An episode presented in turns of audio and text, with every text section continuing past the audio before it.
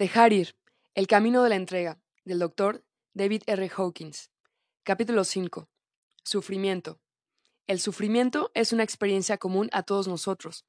Sufriendo, sentimos que las cosas son demasiado difíciles, nunca las haremos, no amamos ni somos amados. Tenemos pensamientos tales como, todos estos años los he desperdiciado. Es un sentimiento de tristeza y pérdida, soledad. El sentimiento de si tan solo, el lamento, la sensación de abandono, dolor, impotencia y desesperanza, nostalgia, melancolía, depresión, anhelo, pérdida irreparable, romper el corazón, angustia, decepción, pesimismo. El sufrimiento puede ser precipitado por la pérdida de un sistema de creencias, una relación, una capacidad o función, una esperanza sobre nosotros mismos o una actitud general hacia la vida, las circunstancias externas o las instituciones. Es el sentimiento, nunca voy a superar esto. Eso es demasiado difícil. Lo intenté, pero nada me ayuda. Hay una sensación de vulnerabilidad ante el dolor y el sufrimiento, y por eso vemos una gran cantidad de estos en el mundo externo para reforzar y justificar nuestro propio sentimiento interior. Existe un llanto para que alguien ayude porque no podemos hacer nada al respecto y creemos que tal vez alguien más pueda hacerlo por nosotros. Eso está en contraste con la apatía, donde hay una sensación de que nadie puede ayudar. Permitiendo el sufrimiento. La mayoría de nosotros llevamos una gran cantidad de dolor reprimido. Especialmente los hombres tienden a ocultar ese sentimiento en particular, ya que se considera impropio y poco masculino llorar. La mayoría de la gente tiene miedo de la cantidad de dolor que han reprimido. Les aterroriza ser desbordados y abrumados por él. La gente dirá, si empezara alguna vez a llorar, nunca pararía. Hay tanto sufrimiento en el mundo, sufrimiento en mi vida, sufrimiento en mi familia y amigos. Oh, las tragedias indecibles de la vida, tantos desengaños y esperanzas rotas. El sufrimiento suprimido es responsable de muchas enfermedades psicosomáticas y quejas relacionadas con la salud. Si en lugar de suprimir los sentimientos, se les permite salir y renunciamos a ellos, rápidamente podemos pasar del sufrimiento a la aceptación. El sufrir continuamente por una pérdida se debe a la resistencia a aceptar ese estado y permitir que el sufrimiento se exprese. La persistencia de un sentimiento se debe a la resistencia a lo que permitiría abandonarlo. Por ejemplo, llorar a mares. Una vez que aceptamos el hecho de que podamos manejar el sufrimiento, ya hemos entrado en el orgullo, la sensación de puedo hacerlo y puedo manejarlo. Nos lleva al coraje. Con coraje, enfrentamos nuestros sentimientos internos y entonces los dejamos. De este modo, pasamos a los niveles de la aceptación y finalmente la paz. Cuando dejamos la gran cantidad de sufrimiento que hemos estado llevando en los últimos años, nuestros amigos y familiares notarán un cambio en nuestra expresión facial, nuestro paso será más ligero y pareceremos más jóvenes. El sufrimiento está limitado por el tiempo. Este hecho nos da la valentía y la voluntad para enfrentar el sufrimiento. Si no nos resistimos a la sensación de sufrir y nos entregamos totalmente a ella, se agotarán en unos 10-20 segundos, y luego se detendrá durante un variable periodo de tiempo. Si seguimos entregándolo cada vez que salga, entonces con el tiempo se acabará. Simplemente dejamos de experimentarlo por completo. Solo hemos de tolerar el dolor abrumador durante 10 a 20 segundos y luego de repente desaparecerá. Si resistimos el dolor, entonces seguirá y seguirá. El dolor reprimido puede continuar durante años. Al enfrentar el sufrimiento, a menudo tenemos que reconocer y dejar de lado la vergüenza y lo embarazoso de tener en el primer lugar la sensación para los hombres esto es especialmente cierto. Tenemos que abandonar nuestro miedo a la sensación y el miedo a ser desbordados y abrumados por él. Eso ayuda a darse cuenta de que dejar ir la resistencia a la sensación nos mueve rápidamente a través de ella. Tradicionalmente, las mujeres han dicho por su propia experiencia y sabiduría, un buen llanto me hace sentir mejor. Más de un hombre se sorprendió cuando aprendió esta verdad. Por experiencia, tuve el sorprendente y casi inmediato alivio de un dolor de cabeza tan pronto como al sufrimiento sobre una situación pasada se le permitió aflorar. A medida que el dolor apareció, se dijo la frase, los hombres no lloran. Después de dejar ir el orgullo masculino sobre el llanto, luego vino el miedo de que el llanto nunca se detuviera una vez que se le permitiera empezar. Tan pronto como el miedo se fue, llegó la ira. Era la ira hacia una sociedad que forzaba a los hombres a reprimir sus sentimientos, y la ira hacia la idea de que a los hombres ni siquiera se les concediera tener sentimientos. Al dejar ir esa ira, el nivel del coraje se alcanzó y después se pudo permitir el necesario llanto. no solo hubo el alivio del dolor de cabeza, sino que, cuando el torrente de sollozos disminuyó, se estableció una profunda tranquilidad. A partir de entonces, el tema no tuvo que ser evitado. Una vez que el hombre hubo dejado que el dolor viniera plenamente y estuvo liberado totalmente de esa energía suprimida, estuvo en paz y su punto de vista sobre su propia masculinidad cambió. Se dio cuenta de que su masculinidad estaba ahora más completa. Él sigue siendo igual de hombre o más, pero ahora él es un hombre que también puede estar en contacto y manejar sus propios sentimientos. En consecuencia, está más adaptado, es más capaz, más completo, más comprensivo, más maduro, más capaz de relacionarse y entender a los demás, más compasivo y más cariñoso. La base psicológica de todo sufrimiento y duelo es el apego. El apego y la dependencia se produce porque nos sentimos incompletos con nosotros mismos. Por tanto, buscamos objetos, personas, relaciones, lugares y conceptos para satisfacer las necesidades internas. Debido a que ellos están inconscientemente siendo utilizados para cumplir con una necesidad interior, llegan a ser identificados como míos. A medida que más energía es vertida en ellos, hay una transición desde la identificación con estos objetos externos como míos hacia una auténtica extensión mía. La pérdida del objeto o persona se experimenta como una pérdida de nuestro propio yo y una parte importante de nuestra economía emocional. La pérdida se experimenta como una disminución de cualidades en nosotros mismos y del objeto o la persona representada. Cuanta más energía emocional invertida en el objeto o la persona, mayor será la sensación de pérdida mayor el dolor asociado al deshacer los lazos de dependencia.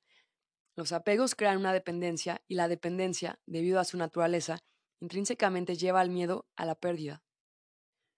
Dentro de cada persona existe el niño, el padre y el adulto. Cuando el sufrimiento aparece, es gratificante preguntarse, ¿dentro de mí es el niño, el padre o el adulto el que origina este sentimiento? Por ejemplo, al niño, en uno le asusta que algo le vaya a pasar a un perro querido. Se pregunta, ¿cómo voy a hacerlo? El adulto interior también siente sufrimiento, pero el adulto acepta lo inevitable. El pequeño gatito o perrito no es inmortal. El adulto en nosotros lamentablemente acepta que la no permanencia es una realidad de la vida. Aceptamos que nuestra juventud no es permanente, que muchas relaciones románticas no son para toda la vida y que nuestro perro va a morir un día. Manejando las pérdidas. Debido al apego, el primer estado que precede a la verdadera experiencia de la pérdida es el miedo a la pérdida. Esto generalmente es defendido en una de dos maneras. Una es la de aumentar la intensidad del apego al atender el cada vez más persistente intento de fortalecer los lazos. Este enfoque se basa en la fantasía de que, a mayores lazos, menor es la probabilidad de pérdida. Sin embargo, esta es la misma maniobra que muy a menudo precipita la pérdida en las relaciones personales, porque la otra persona trata de liberarse del apego posesivo y el fuerte control restrictivo que siente que le es colocado. Así, debido a que lo que mantenemos en la mente tiende a manifestarse, el miedo a una pérdida puede, paradójicamente, ser el mecanismo que provoca esa pérdida. La segunda forma en la que el miedo a la pérdida es manejado es por el mecanismo psicológico de la negación, que es, en el lenguaje común, llamado el juego del avestruz. Esto lo vemos a nuestro alrededor todos los días en las diversas formas de negarse a enfrentar lo inevitable. Todas las señales de alarma están ahí, pero la persona no las toma en cuenta, por lo tanto, el hombre que está obviamente en el proceso de perder su trabajo tiende a no darse cuenta. Los cónyuges de un matrimonio que se está yendo por el desagüe no toman ninguna acción correctiva. La persona con una enfermedad grave hace caso omiso de todos los síntomas y evita la atención médica. Los políticos no pueden ver los problemas sociales, esperan que desaparezcan. Países enteros están ajenos a la precariedad de su existencia, por ejemplo, los ataques del 11 de septiembre. El conductor hace caso omiso de las señales de la ominosa advertencia de un motor en mal funcionamiento. Todos hemos experimentado arrepentimiento al no prestar atención a las señales de advertencia de los problemas futuros. Para manejar el miedo a la pérdida, hemos de ver cuál es el propósito de la persona externa o para qué sirve el objeto de nuestra vida. ¿Qué necesidad emocional se está cumpliendo? ¿Qué emociones se plantearían si fuéramos a perder el objeto o la persona? La pérdida puede ser anticipada y podemos manejar los diversos temores asociados a la sensación de pérdida al descomponer las complejas emociones que representan y dejar ir las sensaciones individuales que las componen. Digamos, por ejemplo, que tienes un perro como mascota al que has estado unido durante muchos años. Es obvio que el viejo Robert se está haciendo mayor. Encuentras que no te gusta pensar en su avanzada edad, te sientes incómodo ante la perspectiva de su muerte y la sacas de tu mente. Cuando te sorprendes haciendo esto, te das cuenta de que estos sentimientos son señales de advertencia y de que no estás manejando la situación emocional. Y así te preguntas, ¿a qué propósito está sirviendo el perro en mi vida? ¿Cuál es su utilidad emocional para mí? Amor, compañerismo, dedicación, diversión y distracción. ¿Perder el perro dejará estas necesidades emocionales personales insatisfechas? Al verlo así, un poco del miedo puede ser reconocido y abandonado. Una vez que dejas el miedo, no has de recurrir a la negación ni pretendes que Robert vaya a vivir para siempre. Otra emoción asociada al sufrimiento y el duelo es la de la ira. La pérdida de aquello que es importante con frecuencia nos lleva a sentir rabia, que puede ser proyectada sobre el mundo, la sociedad, los individuos y, en última instancia, Dios, que es considerado el responsable de la naturaleza del universo. La ira deriva de la anterior negación a aceptar el hecho de que todas las relaciones y las posesiones en esta vida son transitorias. Incluso el cuerpo físico, que es nuestro mayor apego, a la larga tiene que ser abandonado, como todo el mundo lo sabe. Sentimos que lo que se ha convertido en importante o reconfortante para nosotros es un accesorio permanente. En consecuencia, cuando esa ilusión se ve amenazada, hay ira, resentimiento y autocompasión. Sentimientos que pueden derivar en amargura crónica, la rabia impotente. Se asocia con el deseo de cambiar la naturaleza del mundo y la imposibilidad de hacerlo. Al enfrentar este hecho de la existencia, una gran pérdida puede, por tanto, producir un cambio en nuestra posición filosófica. Una gran pérdida nos puede despertar a la naturaleza de todos los apegos y todas las relaciones. O podemos volver a negar el hecho obvio de que todas las relaciones son transitorias y reintensifican furiosamente los lazos existentes para compensar la pérdida. Una parte del manejo de la negación de la inevitabilidad de la pérdida es ver los intentos de manipulación. En su fantasía, la mente trata de desarrollar tácticas para evitar la pérdida. Esto puede tomar la forma de convertirse en benefactor o más trabajador, más honesto, más perseverante o más leal. En las personas religiosas, esto puede tomar la forma de tratar de manipular a Dios mediante promesas y pactos. En las relaciones, puede adoptar la forma de una conducta de sobrecompensación. El esposo se vuelve cada vez más obediente, cariñoso y atento, en un intento de evitar una ruptura. El marido desatento de repente comienza a traer regalos y flores a casa en lugar de llegar a la raíz de la causa del problema. Cuando la negación se interrumpe, las manipulaciones no han funcionado y el temor ha pasado, entonces se llega a la depresión. Un auténtico proceso de luto y sufrimiento tiene lugar. Todos estos estados emocionales pueden ser trabajados con mayor rapidez en el proceso de dejar ir, en el que la inevitabilidad de la emoción de sufrir es entregada y reemplazada por la voluntad de dejar la resistencia y dejar que el proceso pase y se complete por sí mismo. Puede tomarse la decisión de dejar de resistir el dolor, en lugar de la negación y la resistencia, sumergirse en él y superarlo. Tienes un buen llanto sobre el viejo Robert o la pérdida de la relación. Siempre una cantidad variable de culpa se asocia a la sensación de sufrimiento. Esta se basa en la fantasía de que la pérdida representa un castigo o que otra actitud o conducta habría impedido que esto sucediera. A menos que se renuncie a ella, la culpa puede ser luego reciclada y reabastecer la ira y la rabia. La rabia no reconocida e irrenunciable se puede proyectar sobre los demás alrededor en la forma de culpabilizar. La culpabilidad proyectada sobre las otras relaciones puede, entonces, complicar la pérdida provocando una pérdida mayor. Esto sucede con frecuencia entre los miembros de un matrimonio como consecuencia de la muerte de un hijo. Se ha informado que la tasa de divorcio entre los padres que han perdido a sus hijos es tan alta como el 90%. Debido a la proyección de la culpabilidad, una pérdida grave es luego sumada a otra pérdida grave, la del cónyuge.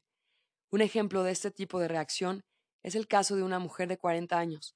Tuvo un matrimonio excelente durante 20 años con un marido atento, obediente. El hijo menor desarrolló leucemia. Cuando murió, entró en el sufrimiento y el duelo y, más importante aún, desarrolló una reacción de rabia, que tomó la forma de odio. Odiaba a los médicos, odiaba el hospital, odiaba a Dios, odiaba a su marido y a los hijos existentes. Su rabia se hizo tan incontrolable que llegó a ser físicamente violenta y amenazadora. Varias veces tuvieron que llamar a la policía para controlar su conducta violenta.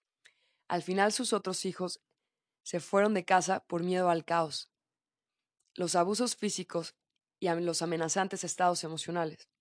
Su marido no dejó piedra sin remover para tratar de ayudarla con la rabia, pero ella descargaba su ira también sobre él, atacándole violentamente en varias ocasiones.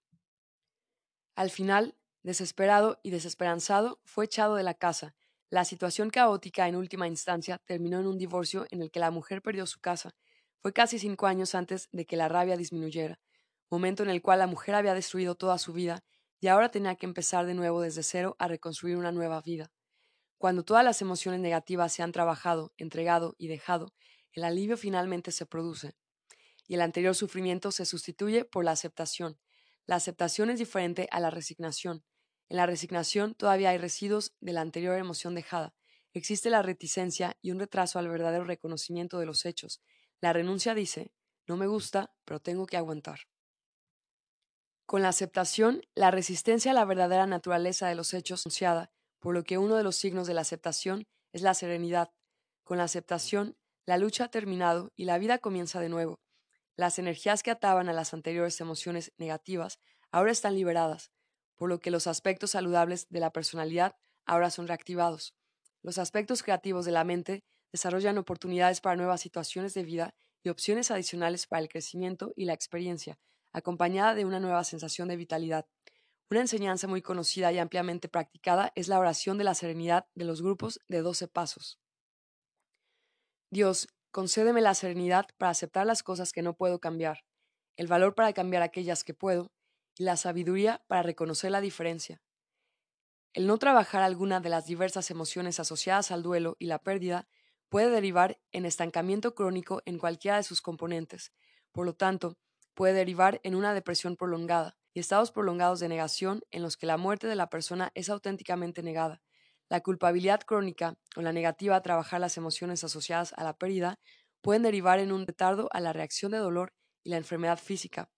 Los mecanismos que subyacen a este proceso son explicados en un capítulo posterior sobre la relación entre la mente y el cuerpo. La energía reprimida de las emociones irrenunciables resurge a través del sistema endocrino y nervioso del cuerpo como un desequilibrio energético, lo que dificulta el flujo de la energía vital a través de los meridianos de la acupuntura del cuerpo. Esto da lugar a cambios patológicos en varios órganos.